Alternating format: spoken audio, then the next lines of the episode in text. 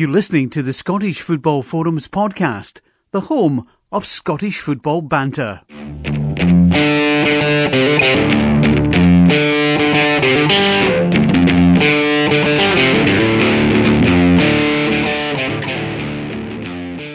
evening, welcome to the Scottish Football Forums podcast. I'm John, I'm your host for tonight. We have another threesome on the go. We have Hamish returning after a few weeks off, and Chris is back as well, which is good. How you doing, guys? Not bad. How you doing? I am not bad. All right, apart from the football, you two will be happy, but different for me. May as well go straight on with charity bet then. We say charity bet, it's really just giving money to a bookie. To be fair, it's their own money. Well, it is. But I will take. We're basically not winning any money off them, and it's for. Well, sometimes it's for the kids, but we're trying to win money. First goal scorer bet looked pretty decent. Saint Sutherland, Elgin got a comfortable win, but yeah, he scored third. Archie McPhee scored first for Elgin. We went for Livingston, who kind of left it pretty late, but they won 1-0. Arbroath were they were the one that hibsed it. They lost to Edinburgh City. Not much going there. We shall hopefully get some better luck this week, but we'll see what happens. That seems to be Edinburgh City finally getting their act together after a shaky start in the way from the proper football leagues. Aye, well, they're off the bottom of the league as well. Aye, that was that. I was lifting them up. I mean, they're a point ahead of Montrose, but it's quite tight in there. But that's 3 wins in the last 4, I think, in the league. Yep. Not bad going. That's all their wins. Yeah, but they also drew in the cup as well. I think they're playing a replay tomorrow night, are they not? So they're putting some results together. Slow start, but they seem to be get their act together now, which is good because that's what we want. We wanted the fresh teams in through the pyramid. And I was a bit worried by Edinburgh City's start, to be honest. I thought it was going to be a nail in the coffin for the pyramid. People going, see, it's not any good at all. You would think that there's potential for them to do well, because you would think if like Hibs and Hearts are releasing youngsters or whatever, they might think, oh well, let's maybe go Edinburgh City and have a go there. I don't know whether that has been happening, but you'd think it might. There's also calls for the Hearts and Hibs fans, if they're not going to the away games, to just go down to Meadowbank and cheer them on as well. You tempted? Not bad idea. I have actually been to one of their Scottish Cup games before, but that was only because my little cousin had free tickets. But I thought I'd have a quick look and see how their counterparts, Stirling, how they obviously went down and Edinburgh City came up. I thought I'd see how they were getting on. They're sitting second in the Lowland League at the moment. Right. They are somewhat behind East Kilbride though. It's what, a 8-point gap after 15 games between the two of them. Right, okay. They're comfortable in second, so they've done alright. It'd be interesting to see if East Kilbride could get in the leagues. There's been calls for that for a while, that East Kilbride should probably have a team, pretty sizeable town. Decent sized team. Yeah, there was talk of Clyde moving there, wasn't there? Yeah, aye. Clyde just... I think people have probably even forgotten where Clyde come from. They went round the places so much. I know. I honestly can't remember him ever playing at Sheffield. I can't remember when it was he moved there. I think it was the mid-80s. It must have been because the Speedway was there in the kind of 80s, the late 80s. I think it was maybe mid-80s, possibly. The Dogs as well. I don't know if the Dogs I remember too. So the Dogs not still there? As far as I know, they're still there. Aye, pretty sure. But obviously at Broadwood weren't they as well? Aye. 1986, that's when Clyde last played up. Yep. There you go. You've obviously got fast internet. I'd have been there probably till the end of the podcast trying to find out. But aye, it's good to see them doing well. Hopefully, as you say, we'll get more teams coming up through the pyramid and actually doing well, even maybe progressing up the leagues. I'd imagine Edinburgh City are pretty ambitious. I would think so, huh? Decent sized stadium as well, so well done to them. It's getting upgraded, I think, isn't it? Meadowbank Stadium? Doing upgrades to it? Yep, they've got some new proposal for a brand new looking stadium. All paid by Edinburgh Council, I think. Stated. Shocking. I suppose in the top subject of Edinburgh, it's been a pretty interesting weekend in Edinburgh from a Hearts point of view. Where do we start? Do we start with the Rangers game? Do we start with the breaking news from the last hour or so about Cathro, Hamish? I think we start with our new manager. Just been appointed, Ian Cathro. So I think I'm more than happy with that. Good news that it's been, you know, dealt with quite swiftly as well. Obviously, Robbie's departure. And I think it was, you know, he was the number one contender for the job, and we've just gone and got him in. Yeah, we were talking briefly before the podcast started about his opening statement to Hearts TV, which has been, I don't know if the full statement's on the BBC website, but he certainly talks a good game. It sounds very positive. You mentioned as well about his getting appointed at the age of 22 by Levein as youth coach at Dundee United, so he's got plenty of experience, even though he's only 30. In terms of coaching side of things. I mean, he was only 22 and Levein appointed him at Dundee United. Since then, he's gone on to be at Portugal, assistant manager at Valencia, assistant manager, and then most recently, obviously, at Newcastle underneath Benitez and McLaren before him. So, I mean, that's quite good experience for a guy that's only 30 years old. He's been due the kind of step up because he's been a name that's been mentioned a few times. Certainly before Warburton took over at Rangers, I heard a few people talking about maybe he'd be a good point to go for. So. Yep. I'm glad somebody's finally taken the punt because now we'll get to see what he's made of. But certainly anybody that seems to know what they're talking about has been talking him up. And then you get people like Chris Boyd. Yeah. I don't know where Chris Boyd's coming with all that. I believe they did do badges at the same time or something, so they didn't kind of know each other, but... Maybe Cathro got a shiny and Boyd didn't. I don't know. I just thought it was a bit of pure play to be talking him down, just as quite clearly he was going to get a job, you know. I think when I was looking at, I quite like the Bundesliga, the boy at Hoffenheim. I don't know if you know the Nagelsmann, only 29, and Hoffenheim have been fantastic this season. He saved them from getting relegated last season. I think he was appointed as a bit of a, alright, well, probably going to get relegated. Give him a chance just now, and he's been an absolute revelation. Managers are getting younger now. Fresh ideas as well. Alex Neil, he's my age. That's Alex Neil. He was obviously the manager at Hamilton, did well there, got the gig at Norwich. He's done alright at Norwich, but it's not really worked it too well for him there, I don't think. But he's just going to probably stick to this, what he can do though. But I don't see any problem with Cathro. He's been in coaching for a while. I know certainly he might be young, but he's been around the coaching setup for a while now. As you say, Levein gave him the gig when he was quite young.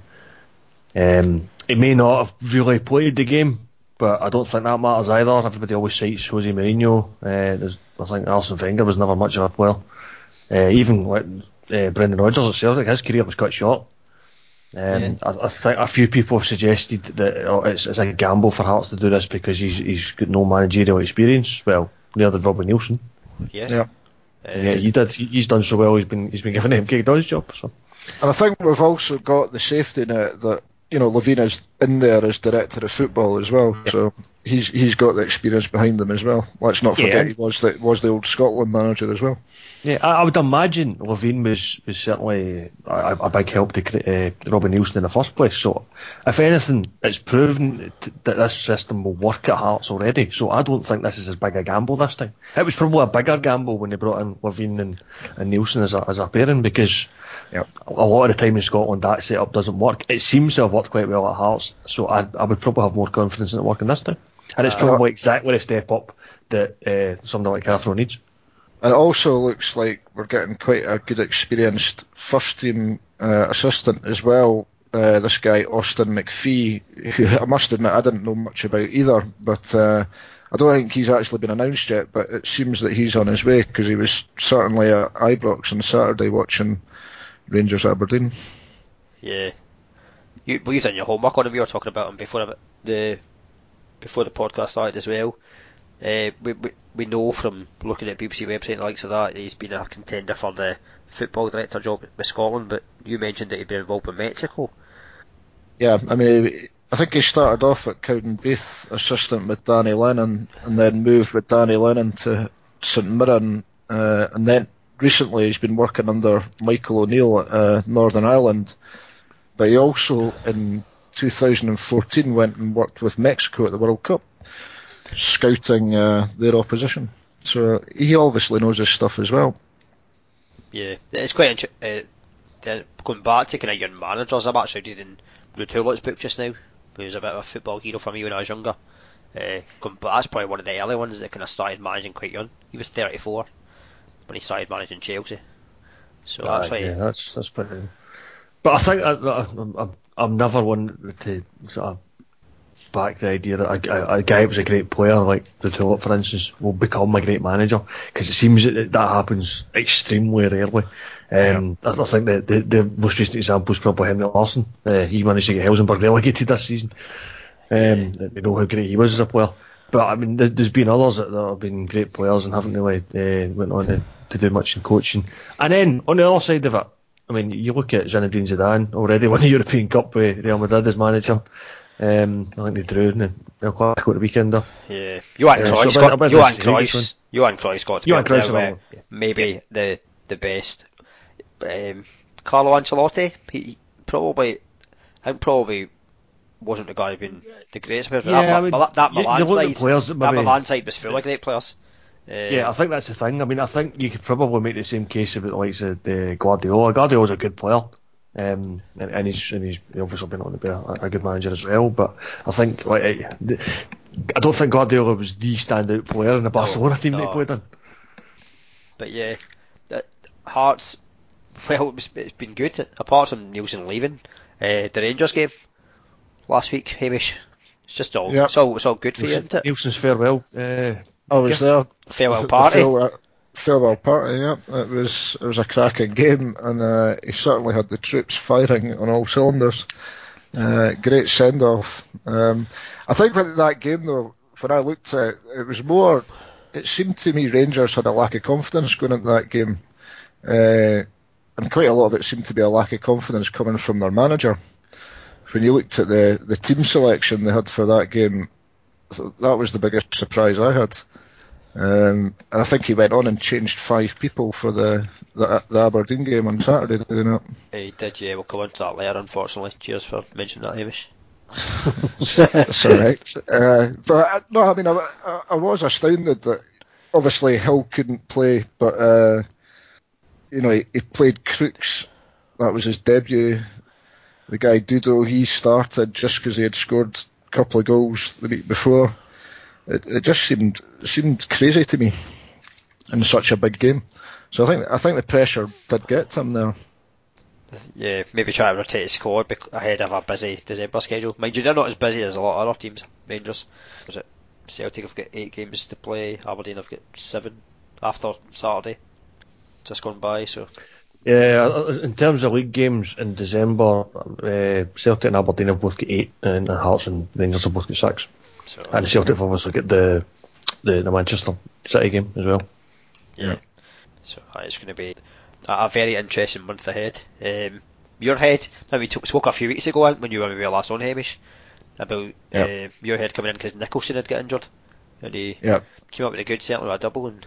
Well, yeah, he's a big guy, and he's athletic and gets up and down the wing, and he had a cracking game. Obviously 2 goals, and I think just it was almost Robbie Neilson's parting shot that he did.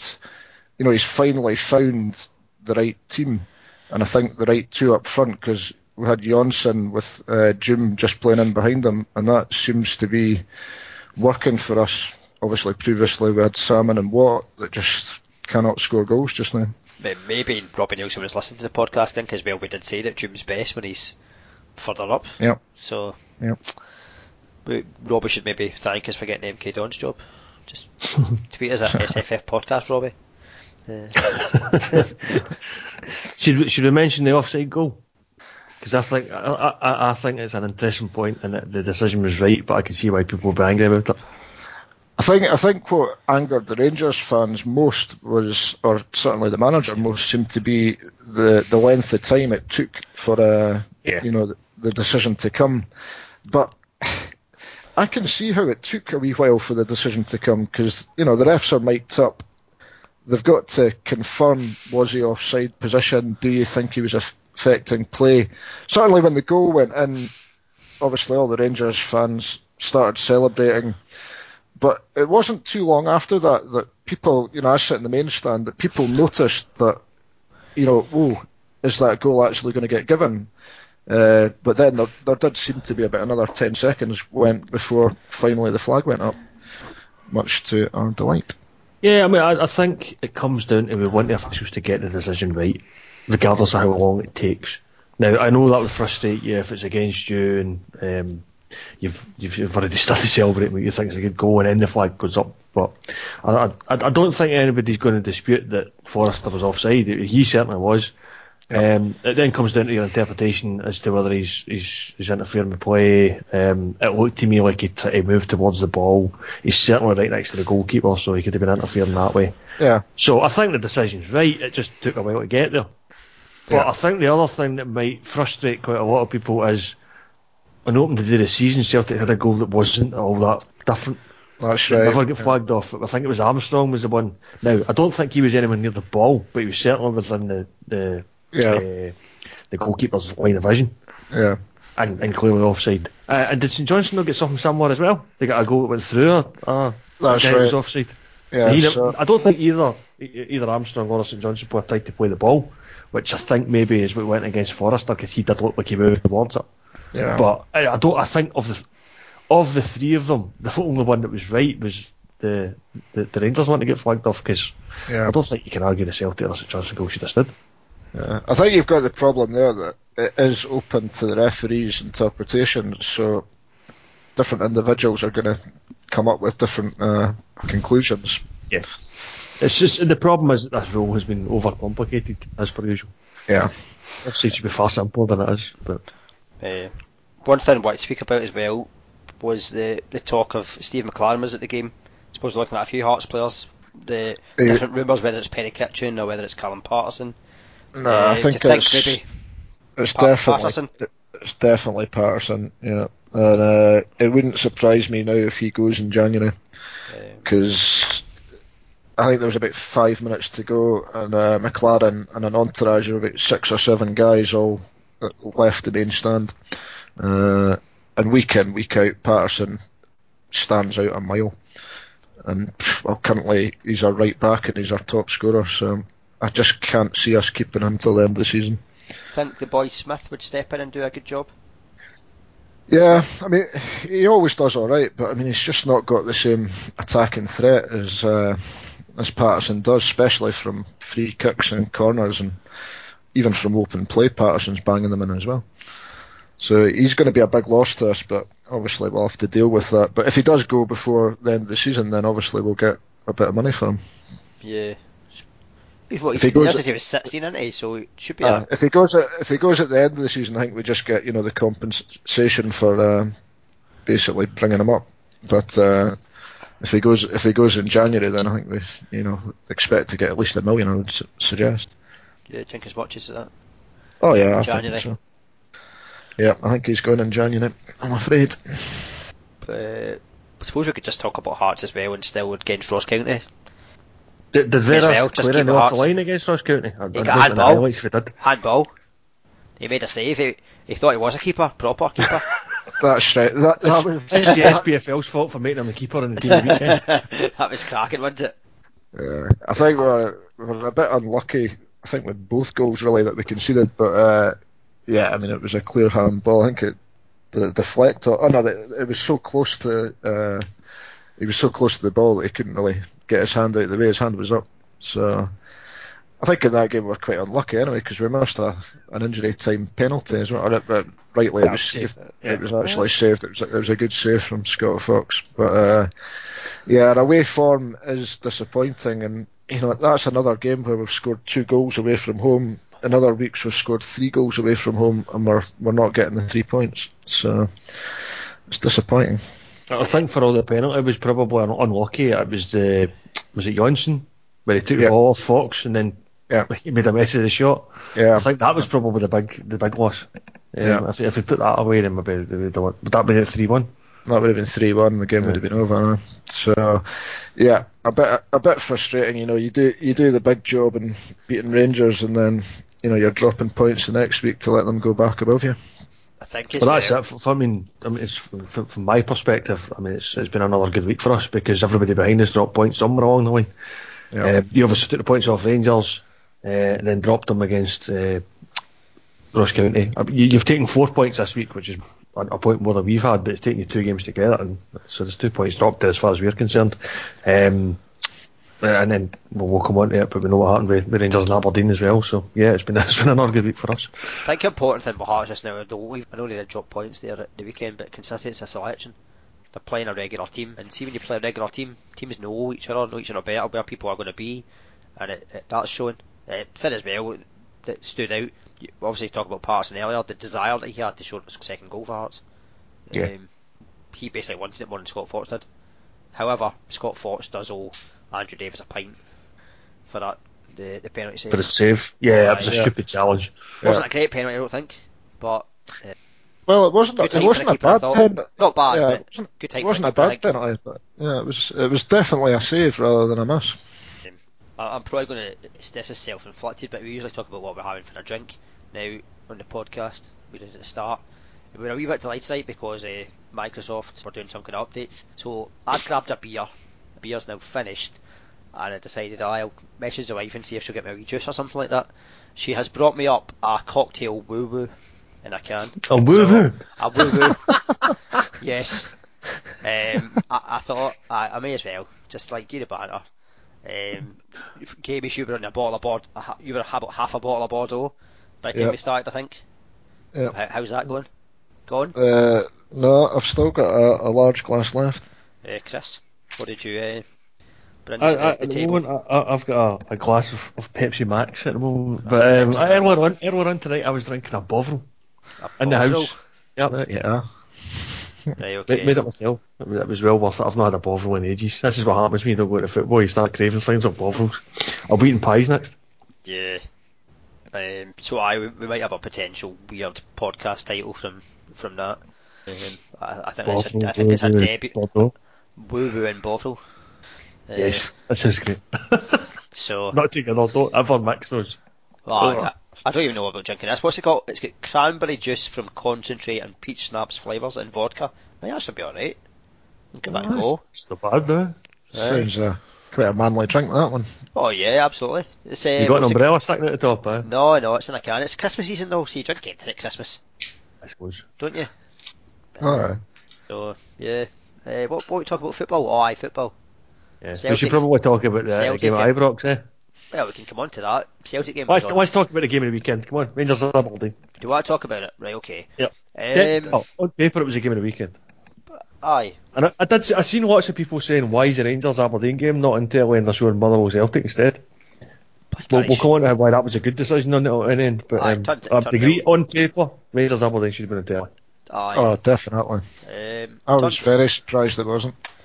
Aye, but Rangers—it's usually Rangers away games, isn't it? More so that are on TV. It's usual away games. Well, where do we start? Right, Rangers made 5 changes, but as Hamish touched on, I know there was talk against Hearts at Tavernier was probably at fault for both games. I didn't expect he would start yesterday because the first game at Pittodrie he did start, but he started further afield and Hodgson side or right back. That proved to be a good decision for Rangers certainly. Aberdeen made 2 changes. Went to 3 at the back, which has not worked out previously, really. Worked out, I think, tried it in Europe a couple of times, but in Scotland, no. Just no. It was highlighted in Sports Scene. You seen the kind of Reynolds getting exposed for the Wallace chance when Wallace went through. Reynolds was caught in midfield, and there was like loads of space to run into. You know, when you play against Rangers, that their full backs are probably going to come in inside as opposed to going outside, almost as inverted full backs. By all accounts, we didn't play that badly. However, again, Aberdeen, a strong team, finished second the last 2 seasons. Why are we not taking a game we can do? Why change the tactics? Slightly frustrating, probably because we have too many options this season, I think. I wondered if it was a kind of change after the cup final the week before, because I think it was almost a kind of reaction to try and shore things up. Aye, but certainly, like, Michael Stewart thought you defended better, but then the goals you conceded weren't defended better at all. But aye, I think we were fortunate in the first half that it looked like maybe we defended better, because if Wallace takes his chance, then the Rangers crowd would have been up for it earlier. As it stands, early in the second half, Stockley had his chance, which should put away. Oh, the stop which I just broke. He did the right thing. He headed it back across goal. Next in, Miller scores. Well, slightly fortunate deflection, assist from Barry Mackay. Then the Rangers crowd are clearly right up for it. They were up for it anyway. It would have been a Rangers-Aberdeen game, but that just changes things in that moment. Yeah, I think the Stockley miss was unforgivable, really, wasn't it? Frustrating, really frustrating, because I think Thompson mentioned he looked like he was kind of slightly off balance, but he's got put that away. It's probably one of the few times that actually got a decent cross into the box, I think. And that's one thing against Rangers, you get crosses into the box, and we'll come on to this later on in the Motherwell Celtic game. You hurt teams, because put it in the back post, put it in the near post. Still, to this day, that causes problems. Didn't do it enough. Considine and Shinnie, I don't know what they're doing for Hodgson. The marking on Hodgson was just non-existent. Absolute criminal. I want to touch on it a wee bit in sports scene. It's maybe a bit petty. The whole Andrew Halliday thing, to go to the ground. I didn't see anyone catch him. But then he has a wee look up as if, right, who's looking here? Did you see that? Yeah. Is that the one that went on and eventually led to Clint Hill's first yellow? Yes. Yeah. And I actually had to rewind sports to find out what that was, and I still don't know. Who's your number 10? McGinn.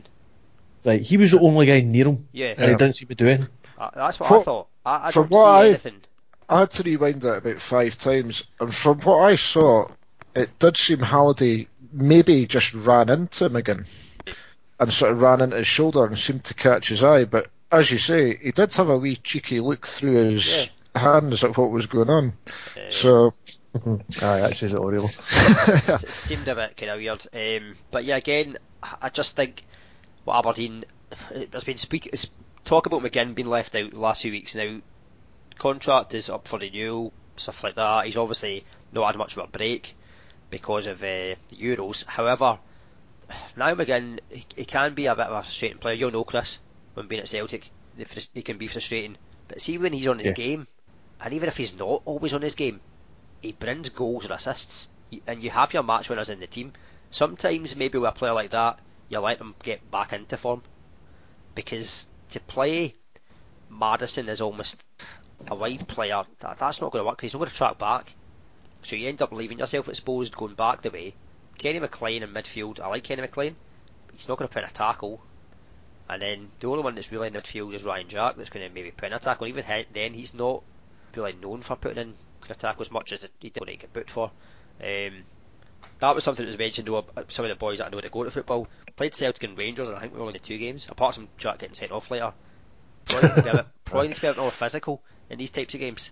I'm not condoning players getting booked and all that, because I don't think you try and play to the letter law, but generally you're going to pick up bookings, and especially against the bigger teams, you would think they'd be picking up clever fouls, I suppose.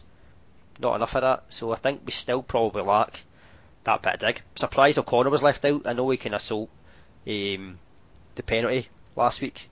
Obviously could have done better, but O'Connor's been pretty solid for Aberdeen, and probably against Rangers in the first game, maybe arguably Aberdeen's best player. So just a few kind of questionable decisions about team lineups. At the moment, I talked to kind of John, who's not on tonight, the podcast. You can't guess an Aberdeen lineup at the moment, as in who's going to be playing, whereas I would say last season you could probably go, right, that's going to be Aberdeen's first 11 if everyone's fit. At the moment you can't do that. Be interesting to see what he does tomorrow night. I would think he'll go back to 4 at back, but does he go back to playing Rooney and Stockley, which was working before the Celtic and Rangers games, or does McGinn come back in, Rudy comes back in, what happens? Who knows. I do think to get the best out of Madison, he needs to be playing at number 10. Just let him get the ball and don't ask him to track back, don't have that as part of his game. Let enough folk deal with that. Obviously Ryan Jack's missing. Maybe against Kelly at home that's not going to be an issue, but the question as well is, does Shinnie then go back to playing it in centre mid, whereas really the most Aberdeen fans want Shinnie to be playing left back. That's what he was saying to play. There's just maybe too much chopping and changing, I think, in the moment. However, 2 games in hand against maybe Kilmarnock and Motherwell, we could still be second in the league, so it's just more frustrating. I think Sardy was probably a good chance to maybe win at Ibrox for the first time in a long time. 25 years, it's just 1991 seems a long time ago. Did we find out if Aberdeen have won, I've beaten anybody at Ibrox in those 25 years. I can't think, because I was at the semi-final against St Johnstone. We lost. That's the one that comes immediately to mind. I was just trying to think if there was any other games at Ibrox. I don't know if there's been any others that I can think. Like, when Hampden was getting done up in the 90s, maybe. I can't think. And the thing as well, it's hard to tell from highlights, but I don't think Rangers looked particularly great. They created a few chances, but not much. I know Joe Lewis had one kind of good save that he made, but I don't think Rangers looked particularly threatening. No, I haven't seen much of Rangers this season, but what I have seen them, they're not that great. So I mean, they're grinding out the results, and that tends to get you a lot. It's getting them a lot of points on the board, and it can push you up the table. But they always seem like they're pretty close to not picking up the 3 points. Yeah, there's been so many games. I mean, obviously the late goals that they've had that have transformed games into 3 points from, well, in some cases, been losing games that. You know, some would say they're lucky in that respect, but they're still second in the league, aren't they? So you can't really dispute that. Yeah, and that one on Saturday is going to lift their confidence as well, beating the second-place team from last season. Yeah, I mean, that's the first time they beat one of somebody in the top six. It wasn't a last-minute one against Motherwell. Well, that's always in the top six. No, yeah. It's come on, not the top six, now, isn't it? Yeah. I mean, it was as I was saying that going into the Hearts game. The confidence was low in Rangers, and if Aberdeen had actually gone on and beaten them, you know, there could have been a situation there where they were already calling for the manager's head after the Hearts game. Mm-hmm. If Aberdeen had won it, and then, you know, going into the Christmas season, if that hadn't gone well for them, you know, you could probably see them going by January. But the sack race could have been on early. Yeah, the sack could have been out earlier on Christmas Eve. It's amazing what a win against one of your rivals does for you. Oh, but I'm interested to see what kind of reaction they get, because obviously Rangers' next game's against Hearts at Ibrox, so it doesn't get any easier for them. It's after that, maybe. One thing for us, Aberdeen, we've got 3 home games in a row now. But then we had, I mentioned last week, we had 2 home games at Christmas time last year, or before Christmas, Inverness and Partick. That's one drew between them. So, but I think the crowds will possibly be affected. Busy anyway, a lot of games anyway, which will potentially affect crowds, because can people afford to go to all the games? But yeah, I think the other problem you've got is 2 of them are midweek. Yeah, and it's true. Yeah, exactly. But we'll see what happens. But I think good chance we're back. However, Kilmarnock had a good win at the week. I think a lot of that was down to Jimmy McDonald. Yeah. I don't think Dundee were particularly bad, but Kilmarnock certainly took their chances, and Jimmy McDonald was saving all sorts. I think there's the last one, I've seen highlights of his feet. Yeah. But yeah, probably move on to the Celtic game. I'm going to start. I know usually we'd start with you, Chris, but in terms of talking about the crossing into the box, Celtic just did not deal with crossing into the box. There was 2 goals that were pretty similar, back post. Yeah, our defence just didn't deal with anything. I mean, I think it was the problem. I mean, right from the start, was it 13 hours? But going into this game, we were 2 minutes short of 13 hours without conceding a goal, and we just made it past that because it was 3 minutes that they scored. Yeah. And it was a case that there was some doubt as to whether he was offside. I don't think so. He looked level to me. Edge of the on the shoulder, which I think you give the favour. It was one of those ones where he, don't you? Yeah, it was one of those ones where he kept kind of trading places with Touré to try and catch him in the hop, and it worked. Because when the ball gets played through his level, and Touré is just completely out of sorts and never manages to track back. It's a lovely touch, over Craig Gordon. So, I mean, you can't really fault him for that. But you've got to ask, is Touré unfit just now? Is he? I don't know. He looked all over the place. It's the first I've seen him in a while. Game, he was not playing for a few weeks, has he? Yeah, I don't think he's played since the Munchen Gladbach game at home, where he was blamed for the 2 goals, but then it was about half. There was balls coming in where he was just kind of lifting his leg and looking like he looked completely out of sorts and totally unfit. I don't think he was helped by initially Izaguirre at full back wasn't doing any defending, and then McGregor came on, and lessons weren't learned from the second goal, the third goal, because they were. Second goal, he was ball watching at the second goal. Definitely. I mean, this was the problem that we changed to the back 3 at 1-0.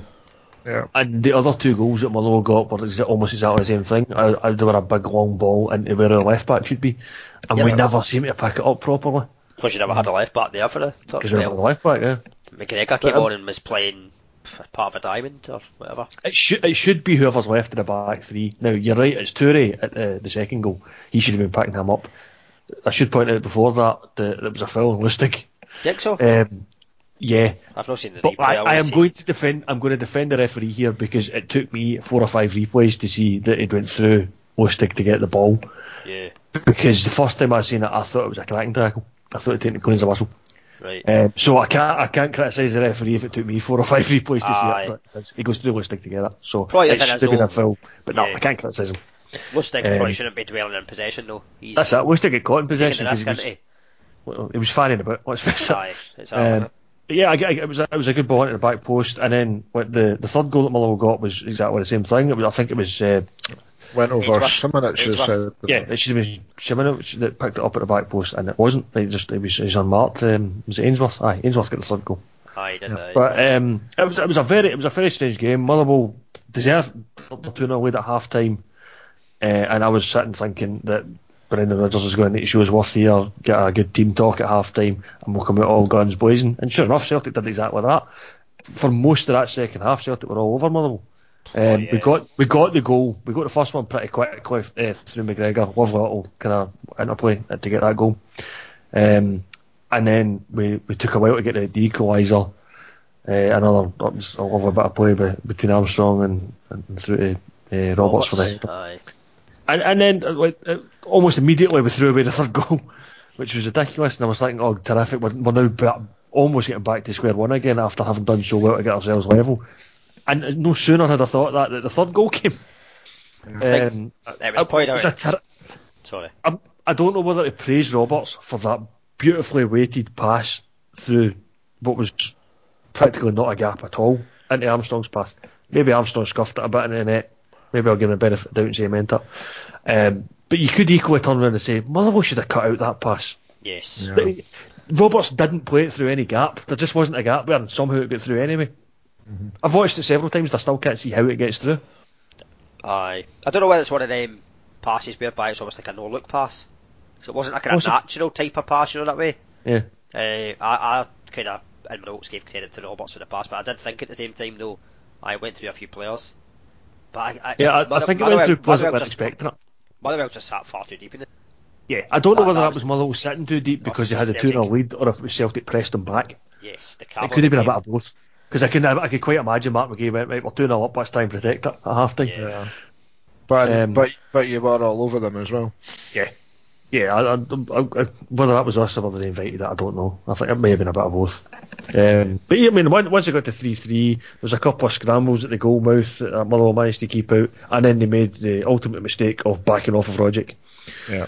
And you do that, you're asking for trouble, because Rogic will just find the corner. He'd done it against Aberdeen the week before. They've tried him on his right foot, haven't they? Because they've done it's weaker, and he's still picked it out. He's still picked it out, yeah. That's a cracking finish. There's no doubt about it. Rogic at the 90th minute again. Well, I say again, but it's not often he plays the full 90. But this time it was definitely worth it. And you watch games like that and you wonder why he doesn't play the full 90 more often, because he certainly looked as if he's dangerous throughout the game. And it might happen more now. Might happen in one, yeah. I think it was a bit harsh at the end, though, that the referee blew up when he did for full time, because Dembele was 3 on goal on his own. I suppose you blow up when you need to blow up, but let it run 10 more seconds. It's a scary prospect, though, that Celtic scored 4 goals and Dembele's not even on the score sheet. It wasn't even one of his better games, eh? And then I think, was it Thompson or Stewart pointed out that Motherwell will be very disappointed to score 3 at home and not get like something from the game. Yeah, I think that's what you need to take from it. But I don't know about the bust up was at the full time. I thought Mark McGhee was moaning about Chris Davis for some reason, and then there was some Brendan Rodgers was complaining about the fact that Mark McGhee was moaning about the warm up that we had before the game. Apparently, it was you were using the actual goal mouth for shooting practice before the game when he wanted you to be in, like the goals that they set up to the side of the goal. Yeah. So you didn't shoot up the pitch, and I thought, I've seen us have shooting practice into the actual goal for as long as I can remember, and for him to come up and say that is just, I don't understand that. I know the Fir Park pitch is historically had a bad rep, but in the last few years, Fir Park's been alright for his pitch, so I don't know what he's won now. You can't think that, you know, for 10 minutes before a game it's going to do too much damage, you know. No, it certainly is not going to do any more damage in the weather through the winter months, and Motherwell's likely to do. But yeah, it just seems a bit ridiculous, to be honest. But it was certainly a great game to watch if you're a neutral. It was nerve-wracking for us at times, but we got the 3 points in the end. It's, like I said earlier, it's been a good week for us. So, just going back to the thing about the pitch, then I'm not taking any sides here or anything like that, but I noticed that Keith Lasley was on talking about BBC Scotland, and he was saying it's supposedly Celtic are the only team that have refused to comply with requests not to use the goal mouth prior to kick-off. Oh, so he's back as manager. Well, I can't really fault him. You can't really fault. He's still captain at Motherwell, wasn't he? You can't really fault the captain for backing his manager. So, nor am I defending anyone's actions, because I think I'm not a big fan of McGhee myself as a manager. So, I just think it's something that McGhee didn't have to get involved with, and certainly shouldn't not be shaking people's hands and things like that after the game, you know. It's just such petty nonsense. I suppose it, like they are, the BBC are saying that Davies refused a handshake. Yeah. So who knows? But yeah, probably all very, very petty. Yeah. Not my understanding of it that Davies was the one that refused the handshake, but I'm biased, so I don't know. The thing that annoyed me the most though was Sky's coverage of the game. They seemed to come in about 50 minutes before kick-off, so there was no build-up, unlike what we've had in BT in recent weeks. Yeah. And then after the game, there was a quick interview with both managers, and then it was a way to watch a replay of WWE. Aye, just wait till it's Rangers Celtic, I'm sure there'll be... Oh, there'll be 3 hours of build-up at both ends. Aye, yep. Of course it will. I think it is a good point, though, Chris, that the BT's coverage of Scottish football now is head and shoulders above Sky's coverage. They keep adding to it as well. I mean, we'll have it on Friday night because the part of Thistle Celtic game is on Friday night. But they're coming in at like 7:15 or something these days, and having a build-up show for the weekend and stuff. So yeah, Sky are really, sorry, I'm sure they're really putting a lot of effort in it, which is great to see. But they're also making it a bit comical as well. Obviously, with the Sutton sort of thing with the other presenters and stuff, they're making a good go of it. No, it's definitely entertaining. It's quite in depth at times. I know Chris Sutton's likely to put on quite a few noses at a joint. I know certainly like, it was Celtic fans that were getting annoyed at the last couple of seasons when Ronnie Dyler was in charge. But it's hard to criticise him for what he said about Ronnie Dyler, because many of the Celtic fans that were criticising for it are now saying exactly the same thing and are a lot happier under Brendan Rodgers. So does he say things just to be controversial? Possibly. But quite a lot of what he says is right. Correct, yeah. What he says is actually correct, yeah. And he's not scared to say it as well, which is always beneficial. And I think he plays well off Michael Stewart. I think they two tend to disagree quite a lot, but I think there's a bit of a mutual respect there. Yeah. The odd one out is probably when Stephen Craigan's talking, because I think both of them just looked in their nose at him. Yeah. And he was actually on the English Match of the Day as well. Aye, was it on Cheetah on Saturday, was it? I heard. Yep. I've not seen it actually, but yeah, I read that that was going to be. Yeah, he was on partnership. It was a striking partnership and a half. Chris Sutton must be the only guy I can even think of that's been in two great partnerships, and that was his first one. Sutton and Shearer was a fantastic partnership. I'm sure there's been others. Well. I'm sure there has. I can't think of one guy that's been in two great partnerships, because you can rhyme off great partnerships, but they're like. Who like Van Basten and York and Cole and Thin as all, but Man U, they had four strikers there that could all pretty much. That's a challenge. If anybody's got anybody that's played in two separate great striking partnerships, tweet the SFF podcast. Okay, let us know who that was. Somebody tweet us just to let us know.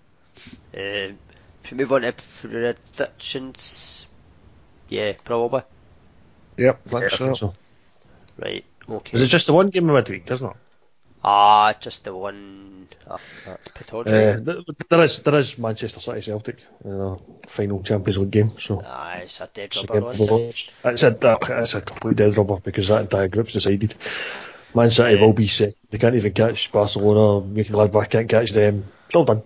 Yeah, I think I saw Guardiola earlier saying that he was going to, give games to guys that hadn't played yet. So.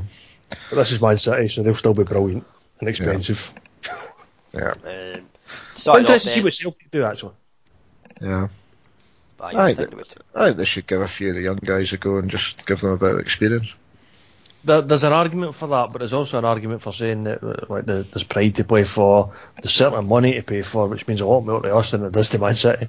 Exactly, yeah. So if Man City put out a weak team, there is the chance to, if you got 3 points, you not get about 1.5 million or something. Somewhat, yeah. But we'd finish with 5 points if we could win down there. That's not bad for a group. Most people would have said there's no chance to get anything, including myself. I said, we're getting no points out of this group, so even the two we've got already is good enough for me. So Friday night, anyway, Partick Thistle against Celtic.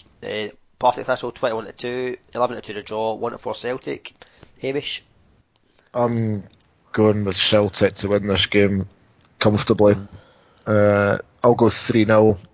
Can't see there being the same kind of defensive cock-ups as there was in the Motherwell game, so still see Celtic scoring at least 3 goals every game they play. Chris? I think it very much depends what we do against Man City, because it's odd that we're playing in Europe and then playing Friday night, but yeah, bit of an ask. Yeah, so there might be chopping and changing done in this game. We haven't played part of this last season, so we can't really gauge how they'll do against us. They gave Rangers a bit of a fright there just a couple of weeks ago, last week. 1-2. Yeah. So I think it could be quite tight. That's what I'll maybe say 2-1 actually to Celtic. I was going to go for 2-0 to Celtic. Next up, Aberdeen are at home to St Johnstone. Aberdeen 8-11, draw 14-5. St Johnstone 4-1. Quite big actually, considering last couple of games, but I still expect Aberdeen probably to win. I'll probably just go for Aberdeen to edge this, although St Johnstone are certainly Hearts' bogey team, and I'm a big fan of Tommy Wright. He would have been another manager that would have quite happily taken at Hearts, so I'll go Aberdeen 2-1, but not confident with that. Yeah, Chris? I might say 2-2 actually. St Johnstone seem to be quite happy now that they've got Davidson back. So, I think they might, like you say, maybe say Aberdeen's bogey team last season, certainly. So, yeah, they might give Aberdeen a scare here. I think Aberdeen need the win, though, after the last couple of defeats. Definitely. Yep. Be looking for it. I'm going Aberdeen 2-1, same as Hamish. Next up, Dundee Ross County. Dundee 11-8, draw is 5-2, County are 2-1. And Ross County certainly need to sort out their problems at the back. They've kept a clean sheet for 10 games or something like that. Maybe. Yeah, I think there's definitely goals in this game, so I'm going to go Ross County to win 2-1. I'm going to go Dundee to win 2-1. Dundee, right, okay. Try to see.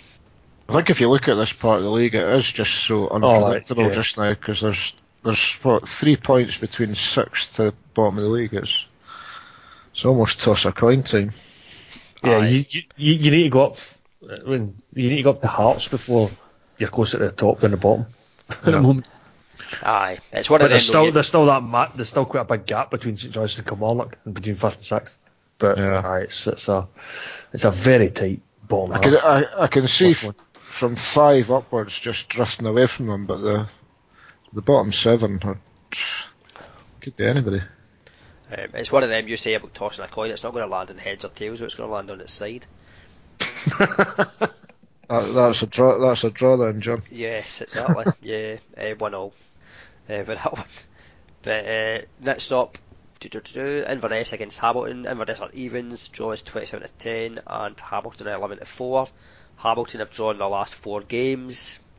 I'm going 1-1. I'm the same as you. I'm going to go 1-1 because we've noticed this fact that Hamilton just keep drawing games, draw masters. I'm going to go completely different and say 2-0. Inverness have conceded more goals than everybody else, so I'm going higher score draw. Aye, so you're going for a draw. Aye. I actually wouldn't mind putting a wee draw in the bet. We'll see what happens, what comes up elsewhere. Motherwell against Kilmarnock. Motherwell 20-21, which. The draw is 13-5 and Kelly are 3-1. Chris? fancy Motherwell to bounce back. They were unlucky against us. And they've had decent results at Firth Park, so I think this should move them above Kilmarnock. Actually. I will say 2-0 Kilmarnock. Yeah, 2-0 Motherwell, sorry. 2-0 Motherwell. Just take that out. I'm going to go 2-1 Motherwell, scoring goals. Again, Mote does look good, but Kilmarnock also are scoring goals with my wee guy, Koulibaly. Yeah. 2-1. 10 for the season, I think he's on already. Yeah. It'd be interesting to see if both those teams can keep those strikers in January, because you would think there'd be some kind of interest in both of them, whether it's down south or a team maybe in higher up in the league. Being as a Celtic fan, I would be delighted to see Mote go. He keeps scoring against us. Yeah. There's certainly talk, before we got Watt and Salmon, that Mote was somebody that would suit Hearts. I don't mean someone else in Scotland. If I was to go down south, that's quite hard. Just get him out of the league. So any player that scores against Celtic needs to go. Is that what you're saying? Yeah, that suit me. I'm gonna go for Motherwell as well, and they'll edge at 2-1. So that could feature. Last up, the game of the weekend: Rangers versus Hearts. Rangers looking for revenge against Hearts. Hearts are incredibly 3-1 for us. Rangers 10-11, and the draw is 11-4.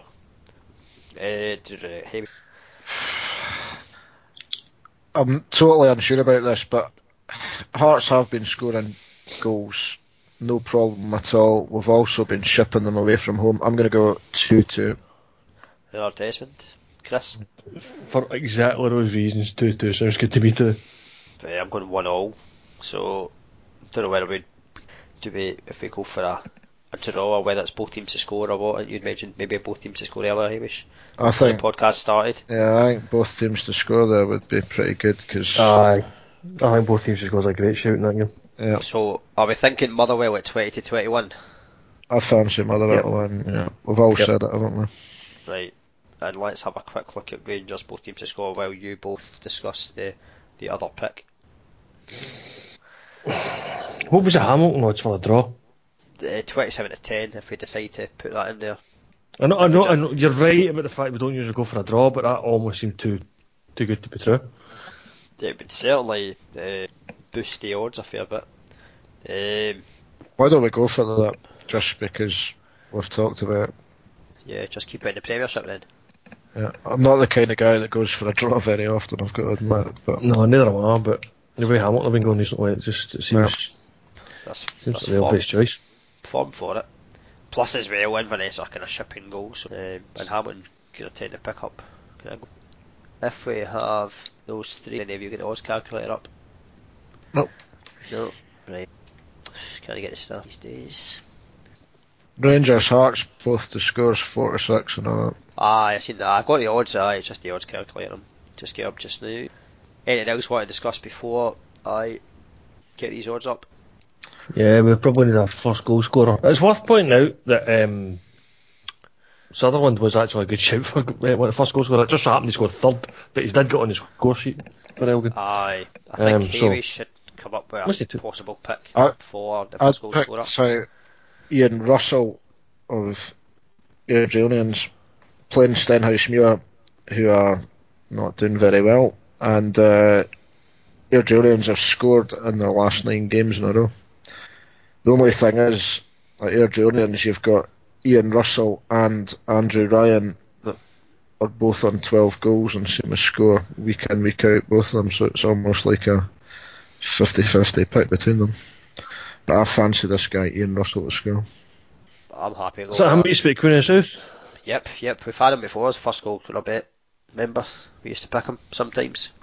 I'm happy to go with that, yeah. Right, jobs I couldn't. Now... the bet, £10 stake, returns a lovely £122.40, so that would make up for the weeks we've been pish, basically. So yeah, how long's 22? £120.40. I think so, because I got as much as you for it eventually. That's not bad. What's the charity bet total starting at the moment? £2. See, I know it's more than that because I started it. Aye, you started with 50 quid, was it? I think we're maybe about, we know about 150, maybe 180, roughly. I think that's not bad. So it's not bad, but I think at this point last year we got off the flyer, did we not? I seem to remember we had a really rubbish spell. Then I went on holiday and we was like two doubles in a row. Right, when did you go on holiday again? That was like November that year. Aye. Yeah, so we should be higher up than we are. But just takes a couple of weeks to get a couple of decent wins and then we'll boost it up. Exactly. So aye, if that is all, then thanks everyone for listening. As we've said, talk to us, we're lonely, is what we're saying. We won't bite, however, Christmas is coming up, and who knows. So, right, cheers guys. Cheers. Cheers, Matt. Bye.